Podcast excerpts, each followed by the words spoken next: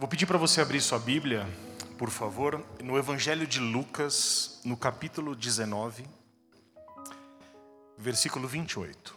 Amém? Nós leremos até o 44. Lucas 19, 28. Mas antes de lermos, eu gostaria de fazer uma, uma breve introdução. Mas antes dessa introdução, vamos orar de novo. Orar pela palavra, orar para que Deus fale com você. Você sabe que a oração simples e direta, ela também tem a sua eficácia. Então, às vezes na sua casa você vai abrir sua Bíblia, faça uma oração simples, diga assim: Senhor, fale comigo, que eu consiga entender aquilo que está escrito. Não entender com a mente, nós temos essa capacidade, mas entender com o espírito, entender com o coração. É isso que é importante. Então vamos orar nesse sentido, para que a palavra de Deus fale aos nossos corações. Amém? Senhor, nós estamos aqui reunidos na Sua casa e abrimos as, a Bíblia Sagrada, que são as Suas palavras, e eu peço, juntamente com os meus irmãos, que o Senhor fale conosco, que o Seu Santo Espírito comunique a cada um de nós de acordo com as nossas necessidades, e que mais uma vez sejamos impactados e transformados por aquilo que o Senhor tem para nós. Assim oramos em nome de Cristo Jesus. Amém. Os irmãos bem sabem que nós hoje, nesse domingo, começamos uma nova série de pregações aqui na igreja. Já começamos pela manhã, agora à noite, todos os domingos. E o nome dessa série de pregações é O Caminho da Páscoa. Os irmãos repararam lá no banner lá embaixo, acho que devem ter ouvido os avisos na semana passada. O que é uma série de pregações? Acho que é importante que a gente entenda. Ah, são algumas pregações, não são às vezes podem ser três, quatro, cinco pregações, que não tratam é, especificamente do mesmo tema, do mesmo versículo. Poderia ser. Existem séries de pregações que um versículo é tratado de diversas maneiras. Mas essa série de pregações, ela tem uma coisa em comum. Nós falaremos a partir de hoje sobre o caminho percorrido por Jesus Cristo até o dia da sua morte culminando na sua ressurreição. Esse é o caminho da Páscoa.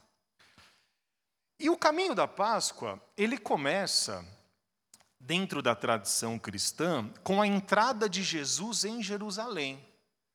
Jesus entra em Jerusalém no domingo.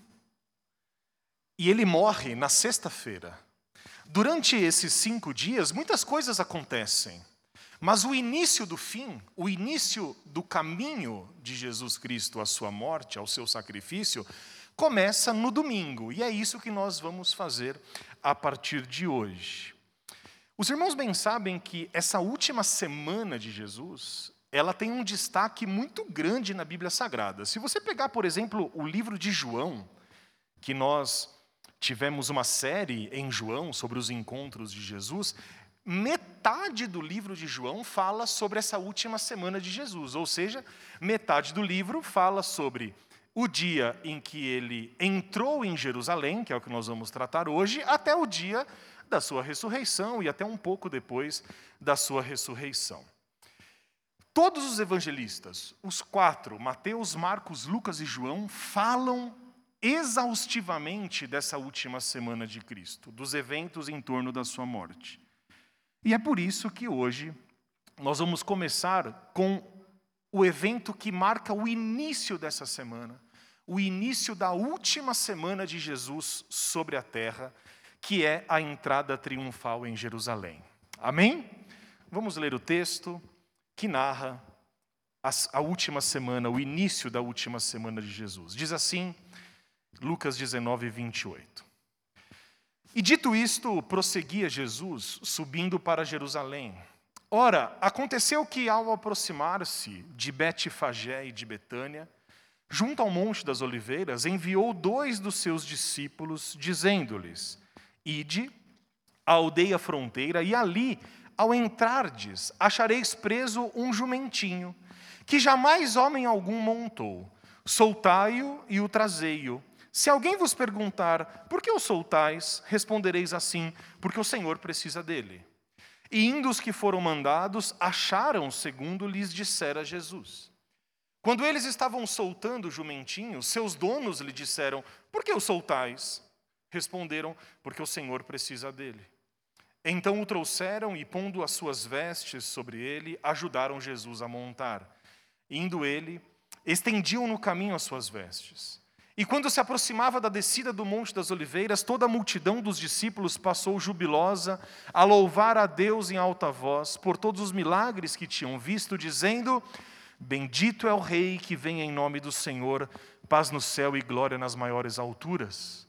Ora, alguns dos fariseus lhe disseram em meio à multidão: Mestre, repreende os teus discípulos. Mas ele lhes respondeu: Asseguro-vos que, se eles se calarem, as próprias pedras clamarão. Versículo 41. Quando ia chegando, vendo a cidade, chorou e dizia: Ah, se conheceras por ti mesma ainda hoje o que é devido à paz. Mas isso está agora oculto aos teus olhos, pois sobre ti virão dias em que os teus inimigos te cercarão de trincheiras e por todos os lados te apertarão o cerco e te arrasarão e aos teus filhos dentro de ti. Não deixarão em ti pedra sobre pedra, porque não reconheceste a oportunidade da tua visitação. Amém. Meus irmãos, nós estamos observando a entrada de Jesus em Jerusalém. Essa entrada que é retratada de diversas maneiras pelos quatro evangelistas, cada um dos evangelistas tem um olhar, uma sensibilidade diferente. Depois, se você conseguir observar, lá em Mateus capítulo 21, em Marcos versículo 1 e em João capítulo 12, esse assunto, esse texto que nós lemos em Lucas também é retratado.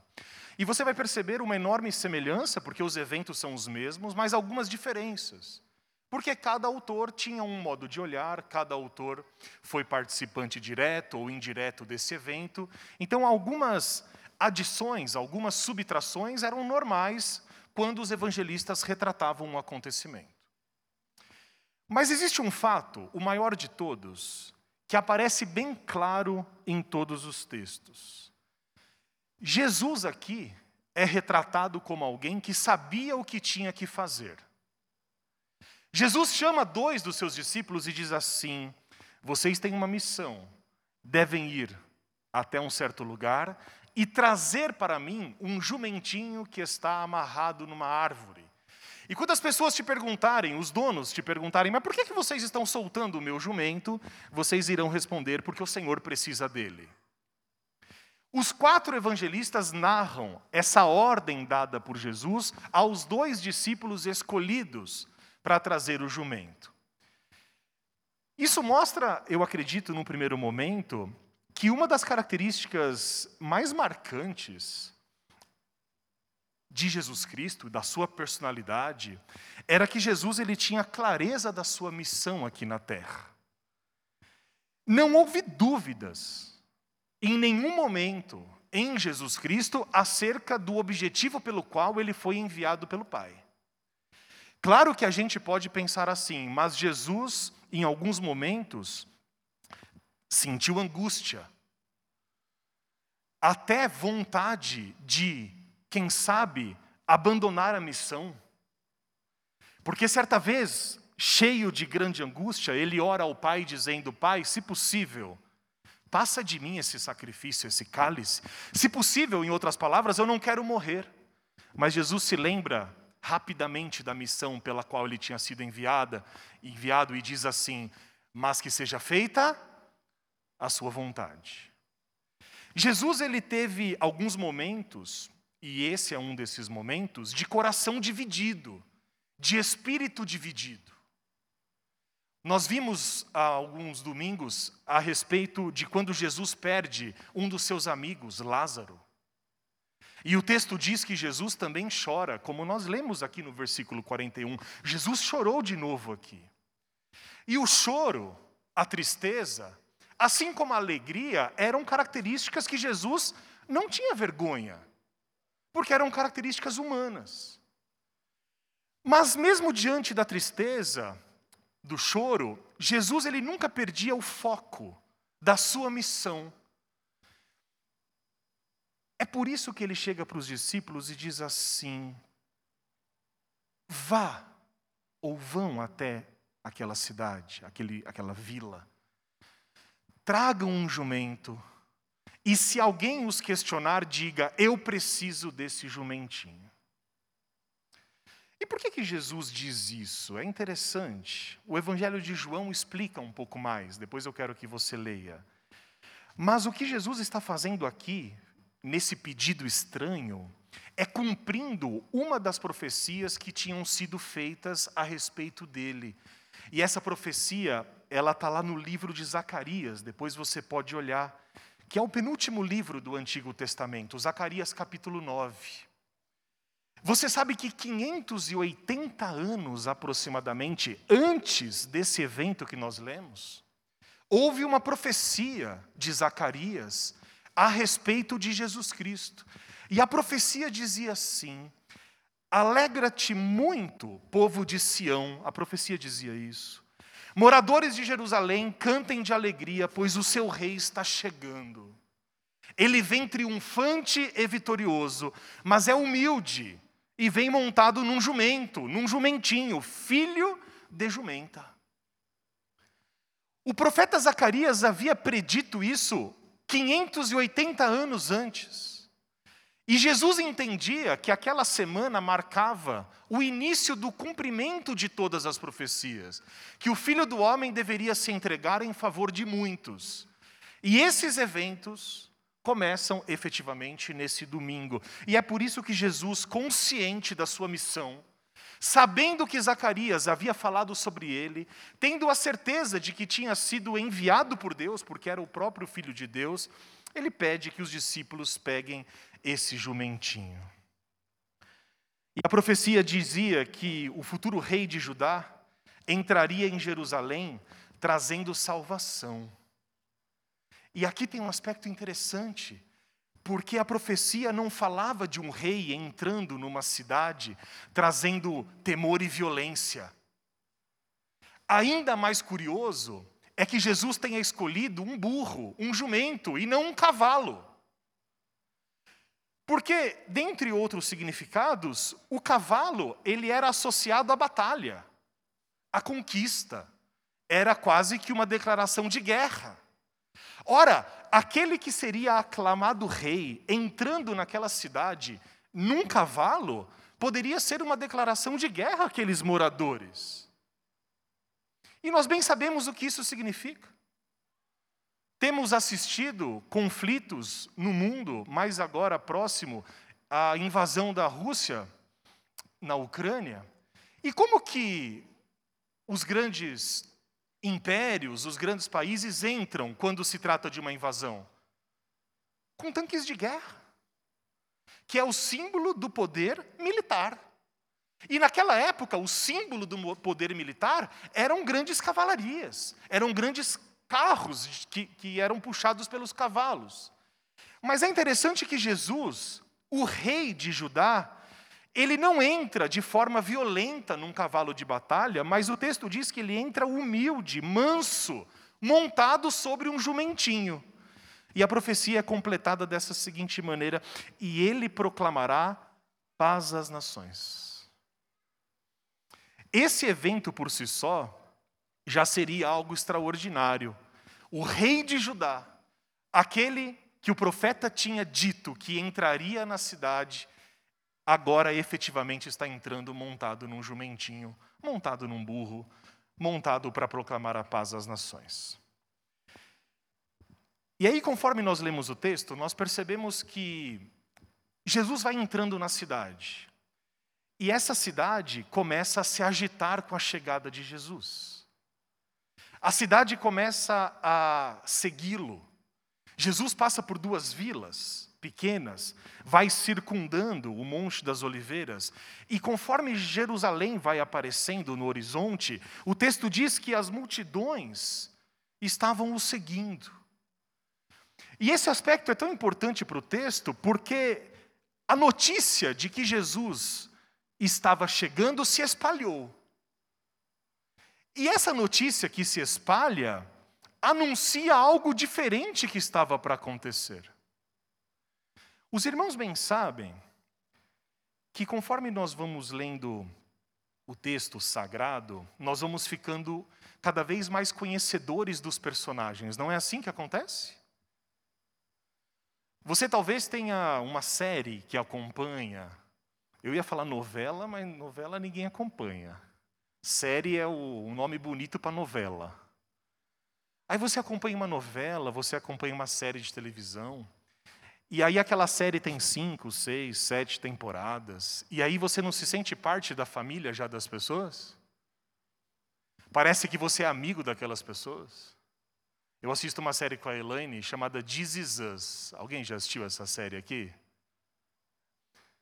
Olha, irmãos, essa série na minha vida é uma coisa interessante. O irmão Dário, que está ali, ele me emprestou uns DVDs há uns 10 anos, que inclusive eu não devolvi. Estou fazendo a minha confissão agora, Dário. E quando o Dário me deu esses DVDs, aquela época que você não tinha streaming, né? Então eram os DVDs assim, como que eu posso dizer? Genéricos, não assim, é, cultivados a duras penas, não? Era muito caro. E aí eu me lembro da frase que o Dário falou, ele falou assim, é, é, essa série é muito inspiradora. Mas acabei não assistindo, não tinha aparelho e acabou ficando e tudo mais. E a Elaine assiste, assiste essa série há um tempo e ela falava assim: você precisa assistir. Mas eu falei: mas você já assistiu quase tudo, quatro, cinco temporadas?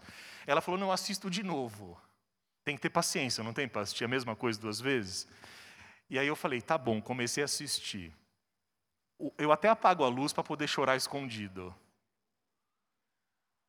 E aí, às vezes, a gente fica falando assim: nossa, e para quem entendedores entenderão, né? E o Randall, hein? Nossa, e a Kate, o Kevin. O Kevin é muito bonito, eu não gosto de falar nele. Mas assim, nossa, e, esse, e aí parece que a gente vai conhecendo as pessoas como se elas fizessem parte do nosso convívio. Meus irmãos, quando nós nos aproximamos dos evangelhos, é exatamente isso que acontece, mas de uma maneira muito superior. Porque quando nós assistimos um filme ou temos alguma admiração por alguém, muitas vezes essas pessoas, elas não são modelos para nós. Mas quando nós nos aproximamos do evangelho, nós pegamos familiaridade com Jesus, com os apóstolos, com personagens do Evangelho que a gente fica pensando assim: puxa, como eu queria ter conhecido essa pessoa, como eu queria ter tido a oportunidade de conversar com ela, e, e pela graça de Deus, no céu nós teremos essa oportunidade. Se você conhece Jesus, pela leitura dos evangelhos, você vai concordar comigo numa coisa: Jesus sempre foi discreto. Sempre.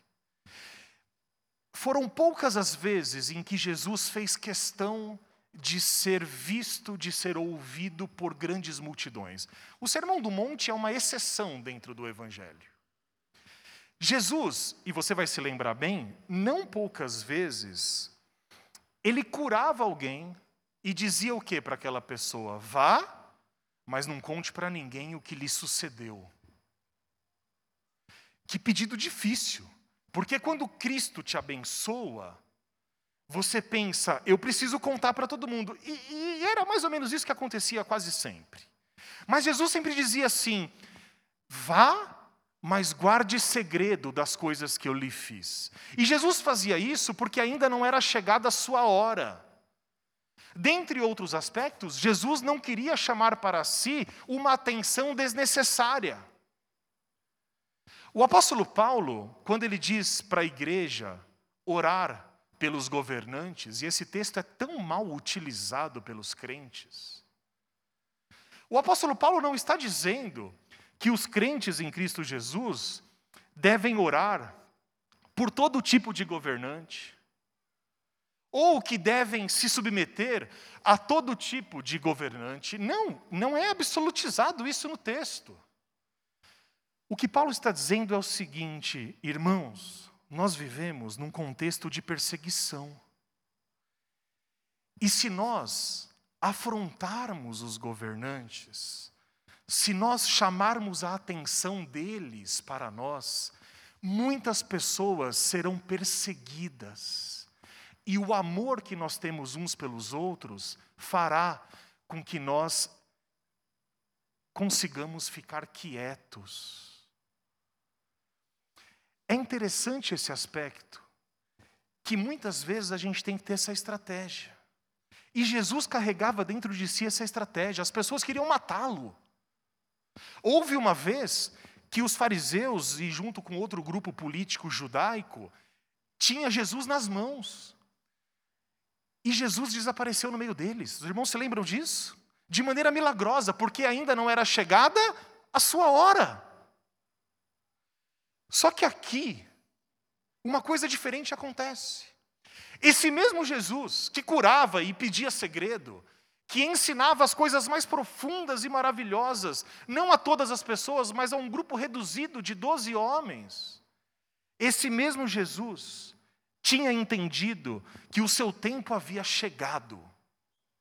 E o seu tempo chegando, a sua vinda, a sua morte, tinha que se tornar um evento público. É por isso que ele diz aos discípulos: vão até lá, tragam um jumento, porque eu entrarei em Jerusalém e todos deverão me olhar, todos deverão me ver. Os discípulos fizeram isso, Jesus atraiu para si a atenção de todos, sacerdotes, anciãos, homens, mulheres, crianças, gregos, romanos, todas as pessoas que participavam daquela sociedade, todos agora, segundo o texto, estavam olhando para ele. Jesus estava entrando naquela cidade, aclamado pelas pessoas, mas ele estava entrando para sofrer a morte no lugar dos pecadores. É por isso que ele é chamado de o Cordeiro Pascal. Ele estava para ser dado por sacrifício. E esse grande ato, meus irmãos, não deveria estar em segredo, mas deveria ter sido visto como foi visto por todas as pessoas. É por isso que Jesus, ele cuidou de todos os detalhes. Ele cuidou de tudo. Todos os olhos estavam sobre ele, e a Bíblia diz que uma semana depois ele foi morto na presença de muitas testemunhas. O que, que isso nos mostra, dentre outras coisas? Meus irmãos, minhas irmãs, Assim como aqueles olhos estavam fixos em Jesus naquele momento, os nossos olhos hoje devem continuar fixos naquele que pode nos salvar, em Jesus Cristo, nosso Senhor. Observe, por exemplo, o quanto a gente pode aprender com o exemplo de Jesus quando a gente olha para Ele. Observe o quanto a nossa vida pode ser abençoada e transformada quanto mais nós lemos os evangelhos, ou seja, quanto mais os nossos olhos estão fixos em Jesus Cristo. Você sabe que na hora da dificuldade, do desânimo, é aí, mais do que nunca, que os nossos olhos precisam estar fixos em Jesus. O livro de Hebreus é um livro maravilhoso, e quando você pega ali o capítulo 11, 12 principalmente, é um capítulo que nos incentiva a ter perseverança no dia mal. E o escritor aos Hebreus, ele está diante de uma sociedade que está sofrendo grande perseguição. Grande perseguição. E ele diz assim aos irmãos: Irmãos, mantenham-se firmes. Irmãos, vençam o dia mal.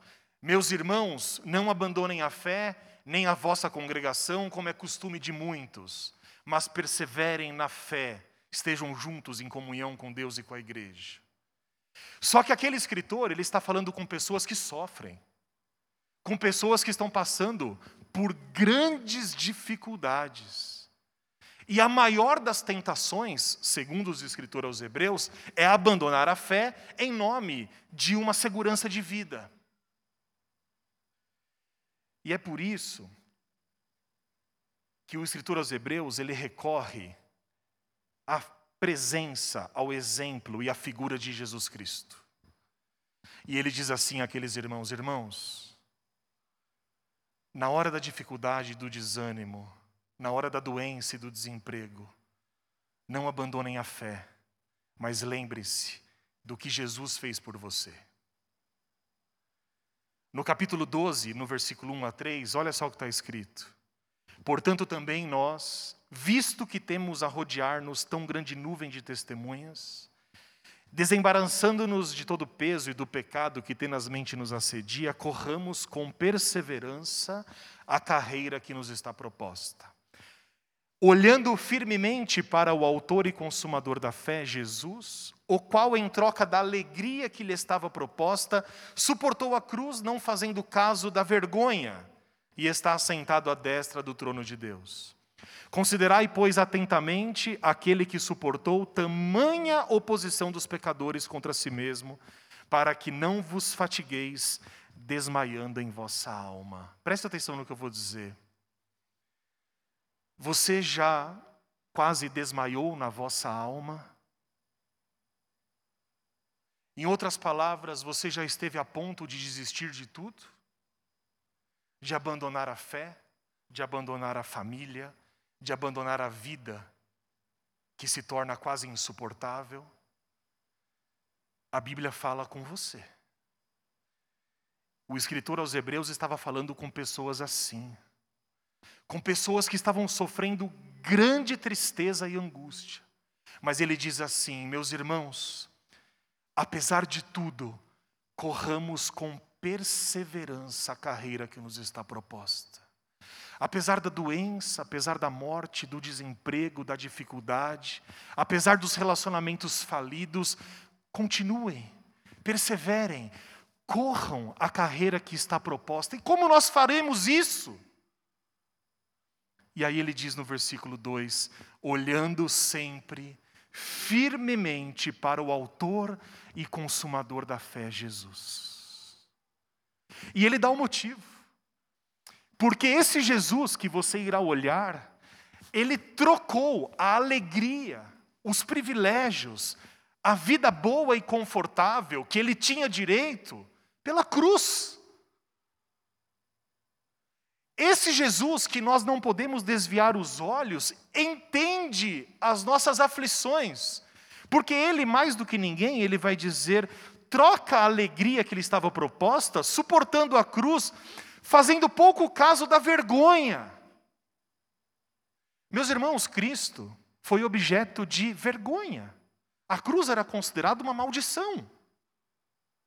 E o texto diz: não fazendo caso da vergonha, e hoje está sentado à destra do trono de Deus. E aí o escritor diz assim: portanto, no dia mau, no dia da dificuldade, no dia em que você estiver tentado a jogar tudo para o alto, considere atentamente aquele que suportou tamanha oposição dos pecadores contra si mesmo, para que não vos fatigueis desmaiando em vossa alma.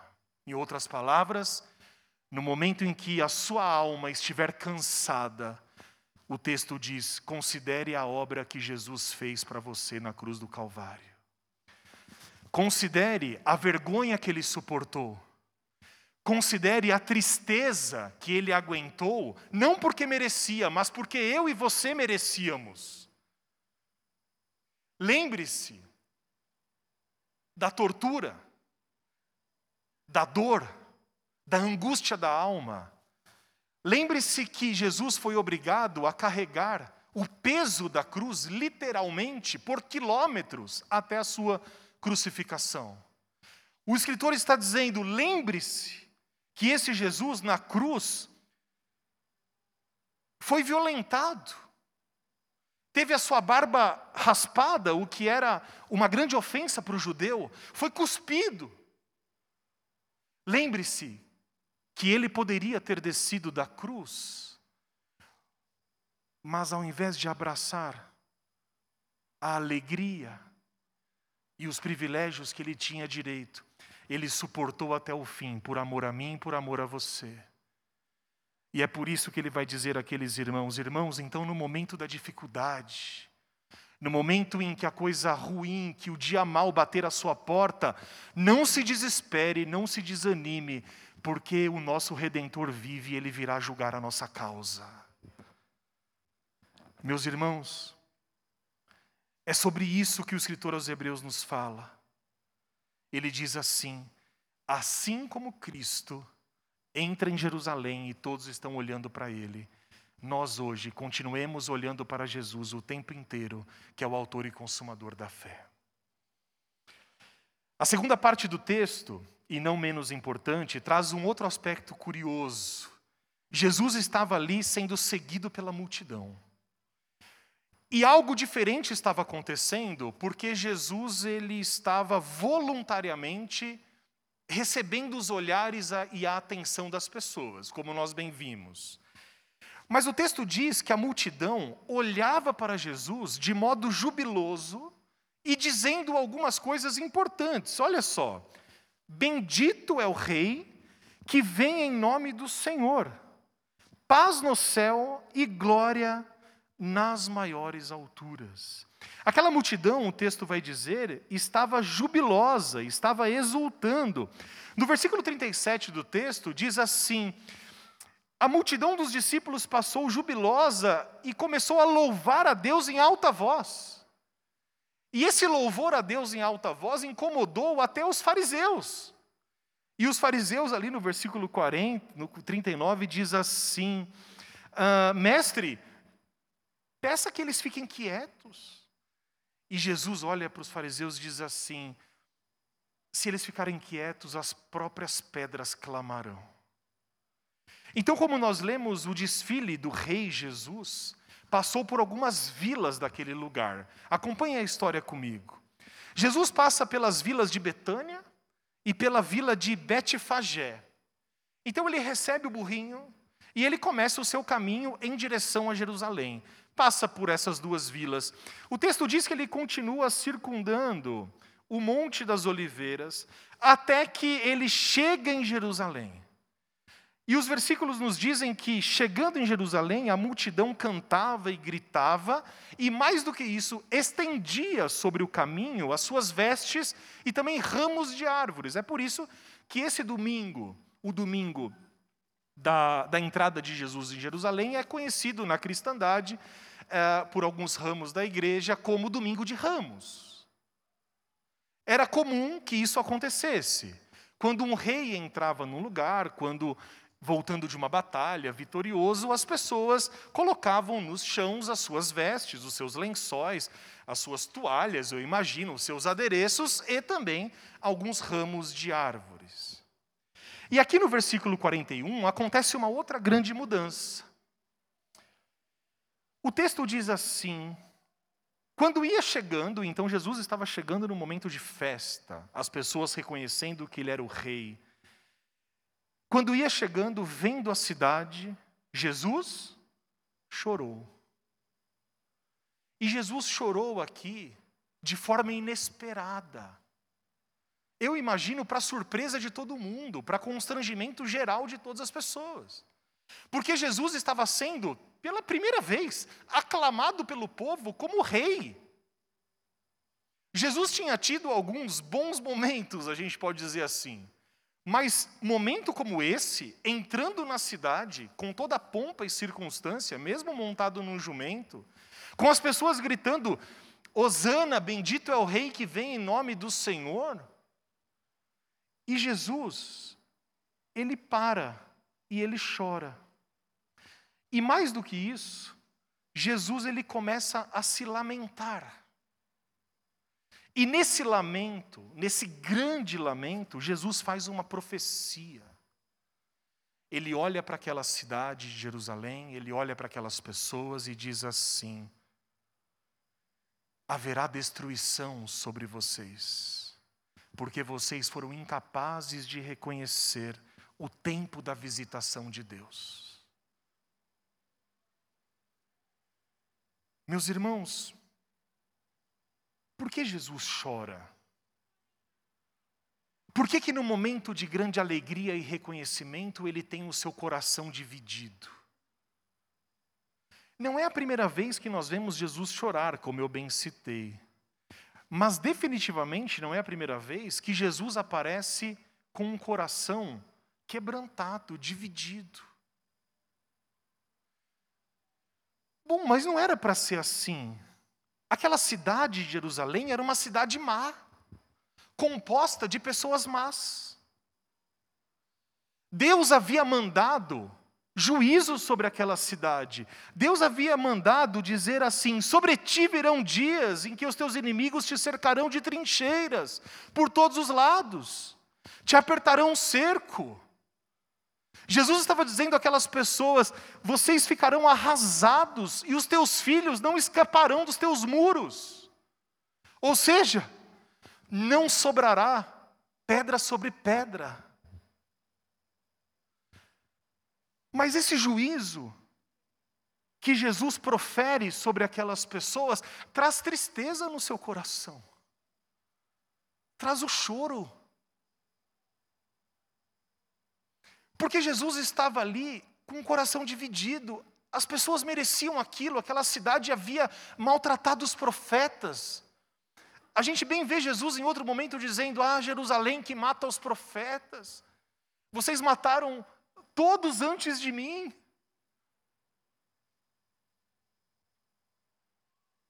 O juízo de Deus é diferente do juízo dos homens, e é por isso que Jesus chora. O juízo de Deus, ele vem acompanhado de misericórdia de tristeza, de lamento, de choro. O juízo de Deus não se alegra com a morte do ímpio, porque a Bíblia nos ensina que ele não deseja que nenhum se perca. Olha como esse juízo é diferente do nosso. Porque às vezes nós somos tão justos, e a própria Bíblia diz: não sejas excessivamente justo. Olha que, olha que mandamento interessante. A Bíblia nos ensina que nós não devemos ser excessivamente justos. Sabe por quê? Porque essa justiça excessiva é uma justiça que despreza as histórias, os motivos, despreza a misericórdia. Vocês se lembram bem de quando Jonas ele foi enviado numa missão parecida com essa de Jesus? Para levar julgamento a Nínive? Vocês se lembram disso? Jonas era um dos profetas e Jonas recebe uma missão. E a palavra de Deus vem sobre ele. Jonas vai até aquela cidade, eles estão totalmente perdidos. Eles não sabem diferenciar a mão esquerda da mão direita. Eles são maus, eles fazem cultos que me desagradam, desprezam o meu nome, vai lá e diga que a cidade será destruída. E Jonas recebe essa notícia. E todos nós sabemos da história. Jonas ele tem medo. Porque ele pensa assim: os caras vão me matar. Jonas conhecia aquele povo. E aquele povo era um povo mau. E quando você chega diante de um povo mau, de uma pessoa má com uma má notícia, eles matam o mensageiro.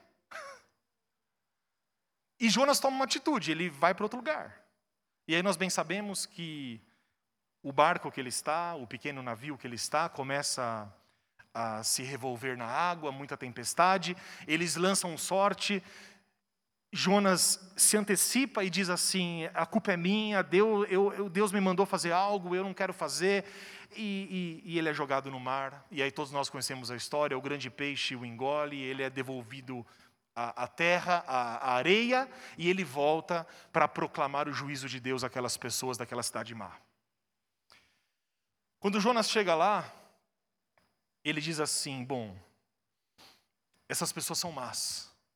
E elas merecem o juízo de Deus. E já que, já que não há jeito, eu vou é cumprir minha missão. Olha que profeta zeloso. E ele começa a proclamar naquela cidade, o texto diz que ele anda durante muito tempo dizendo que o juízo está próximo. Todos nós conhecemos a história Deus ele se compadece daquelas pessoas. Para um profeta, isso era algo muito complicado. Naquela época havia muitos e muitos profetas, como os irmãos devem saber. A gente vê histórias do Velho Testamento em que os reis tinham os seus próprios profetas, os seus próprios videntes. E qual era a reputação de um profeta? Quando ele profetizava e a profecia se realizava. Se um profeta faz, fizesse uma profecia e essa profecia não se realizasse, esse profeta não seria reconhecido como profeta. E Jonas estava preocupado não com a misericórdia de Deus, mas com a sua própria reputação. E quando Deus, ele se compadece daquelas pessoas e de algum modo, na cabeça de Jonas, muda de ideia, Jonas fica muito bravo. Muito bravo. E ele começa a dizer: Eu não acredito. Dentre outras coisas, ele deve ter pensado: Eu vim até aqui, coloquei a minha reputação em jogo, eu Passei por essa cidade por dias dizendo que ela seria destruída e agora ela não será destruída. E aí Deus dá uma lição a Jonas. E Jonas entende que a justiça de Deus, ela tem um objetivo. Não é a condenação, mas é trazer restauração às nossas vidas. Meus irmãos, Jesus aparece aqui com o espírito dividido, porque ele diz que aquelas pessoas serão destruídas, mas ao mesmo tempo ele chora por aquelas pessoas e ele chora por amor, ele chora de tristeza, porque ele considera que aquelas pessoas precisam de restauração. Eu acho que isso é uma grande lição para nós como crentes.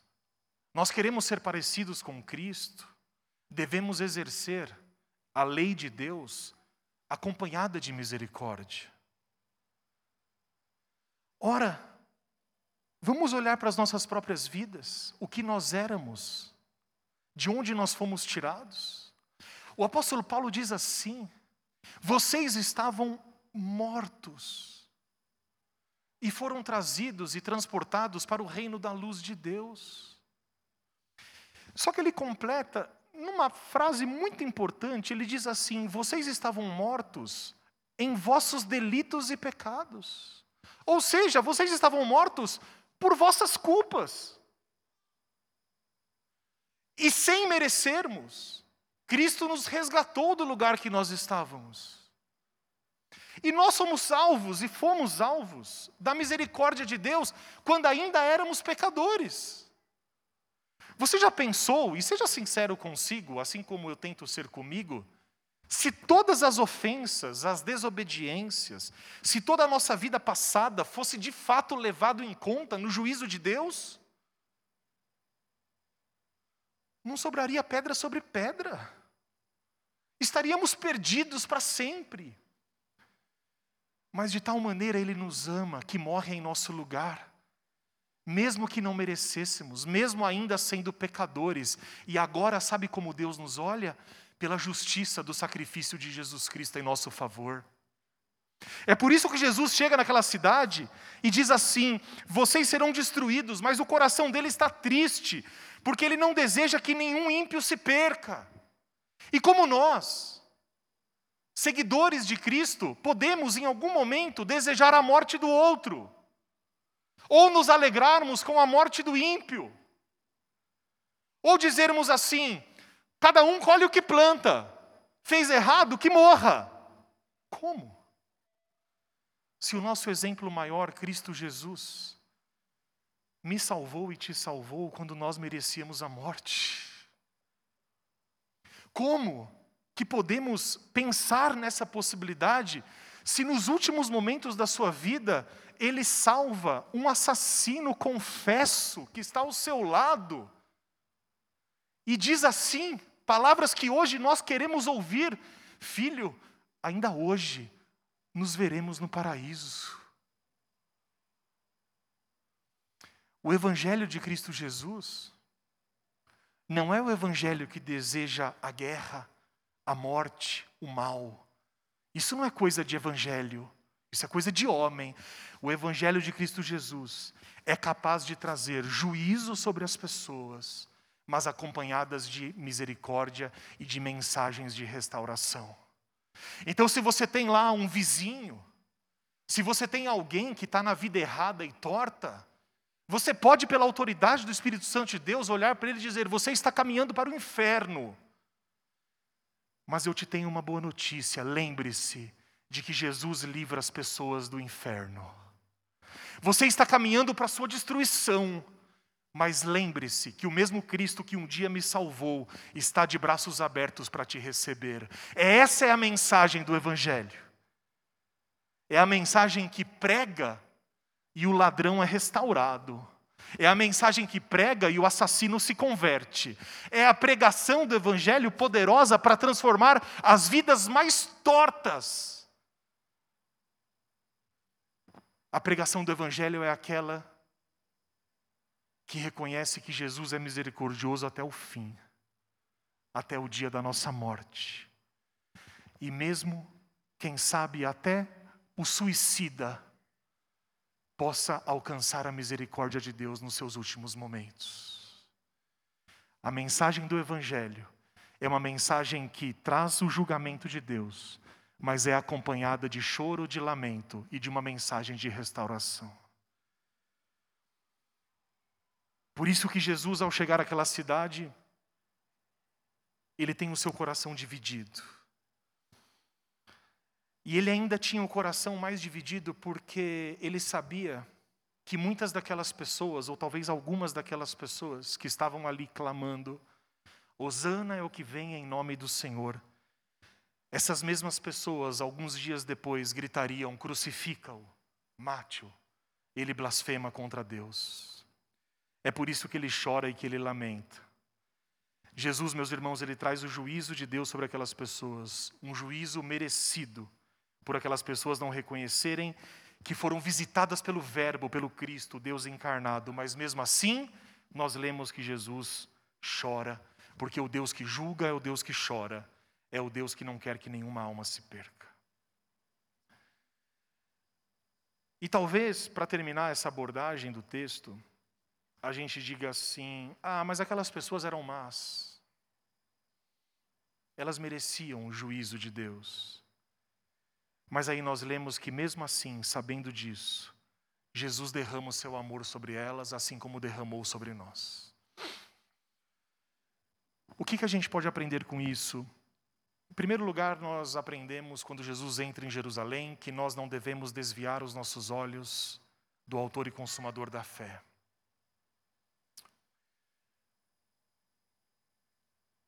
Ele mesmo diz que nessa vida nós passaríamos por aflições, mas que o desânimo não deve bater a nossa porta.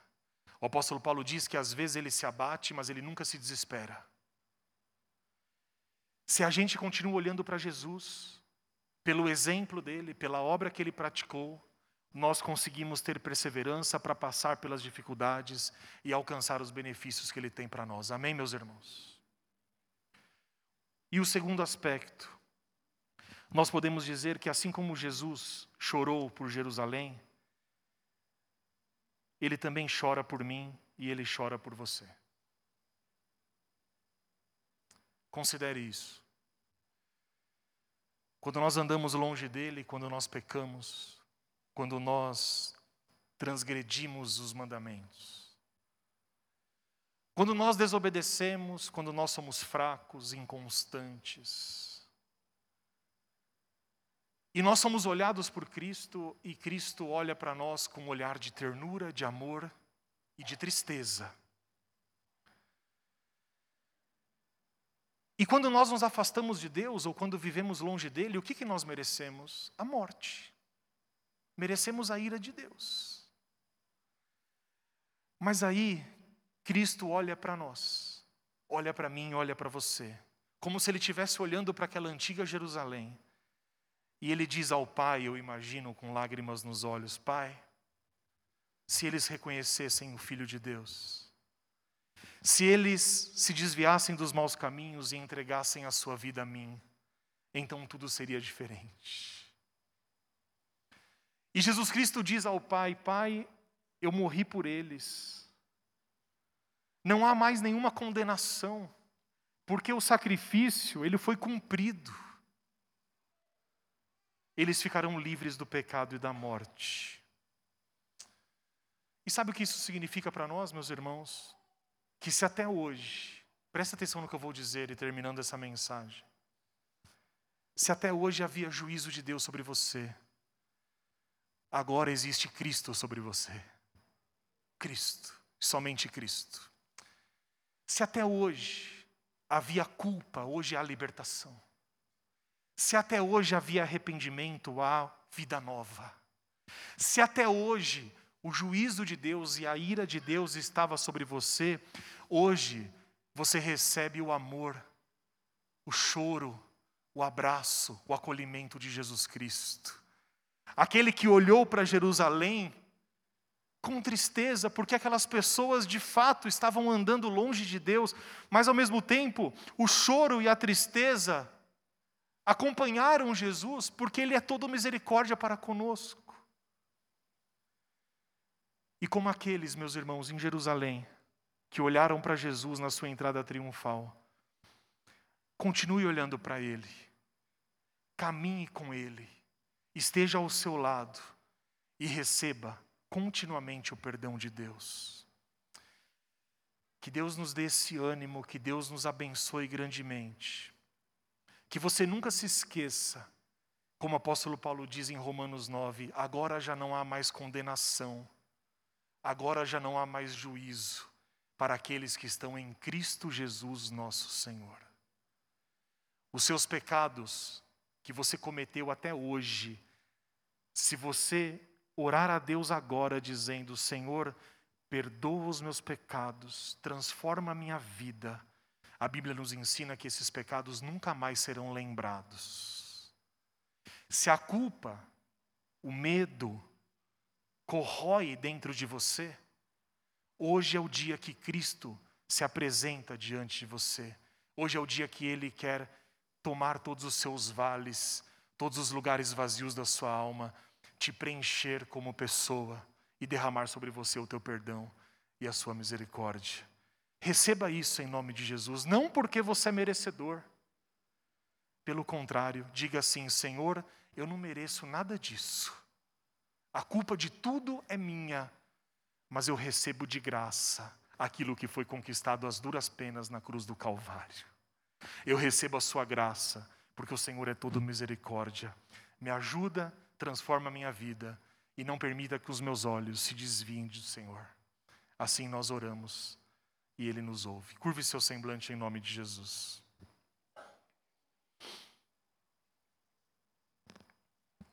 Bendito seja o nosso Deus, nosso Pai. O nosso Deus todo misericórdia, o nosso Deus que entregou seu único filho para morrer em nosso favor. Bendito seja o nosso Senhor Jesus Cristo, que se entregou, o Cordeiro Pascal, aquele que foi morto para que hoje nós pudéssemos ter vida. Senhor, nós estamos aqui reunidos como tua igreja e reconhecemos tudo aquilo que o Senhor fez por nós e confessamos os nossos pecados. Confessamos que temos negligenciado a Sua palavra, que temos desanimado na fé, confessamos que sobre nós deveria recair o juízo de Deus. Mas a partir dessa confissão, nós nos entregamos a Cristo Jesus. Por isso nós pedimos, Pai, não olhe para nós, mas olhe para nós por meio do sacrifício feito por seu Filho. E assim nós seremos perdoados. Nesse momento eu gostaria de orar especificamente por você, aí mesmo no seu lugar, que talvez nunca tenha se entregado a Jesus Cristo, que tenha, em algum momento talvez, vivido ao lado dele, mas nos últimos tempos, o desânimo, a, a dúvida, a culpa, tudo isso tem tomado o seu coração. E, e, hoje é o dia de você se entregar a Ele, é o dia da sua reconciliação. Ore assim comigo. Se você assim está sentindo que precisa dessa oração, ore sabendo que Jesus mais uma vez abre os seus braços para recebê-lo, para recebê-la. Diga assim: Senhor Deus, o Senhor que é todo misericórdia, receba-me em seus braços por meio de Cristo Jesus. Transforma a minha vida, perdoa os meus pecados, me faz uma nova criatura e me ajude na caminhada. Que os meus olhos nunca se desviem do seu sacrifício, da sua obra. Que assim como disse a Bíblia, que eu continue sempre a olhar firmemente para o Autor e Consumador da fé, Jesus Cristo, o nosso Senhor. Assim eu oro, em nome de Jesus. Amém.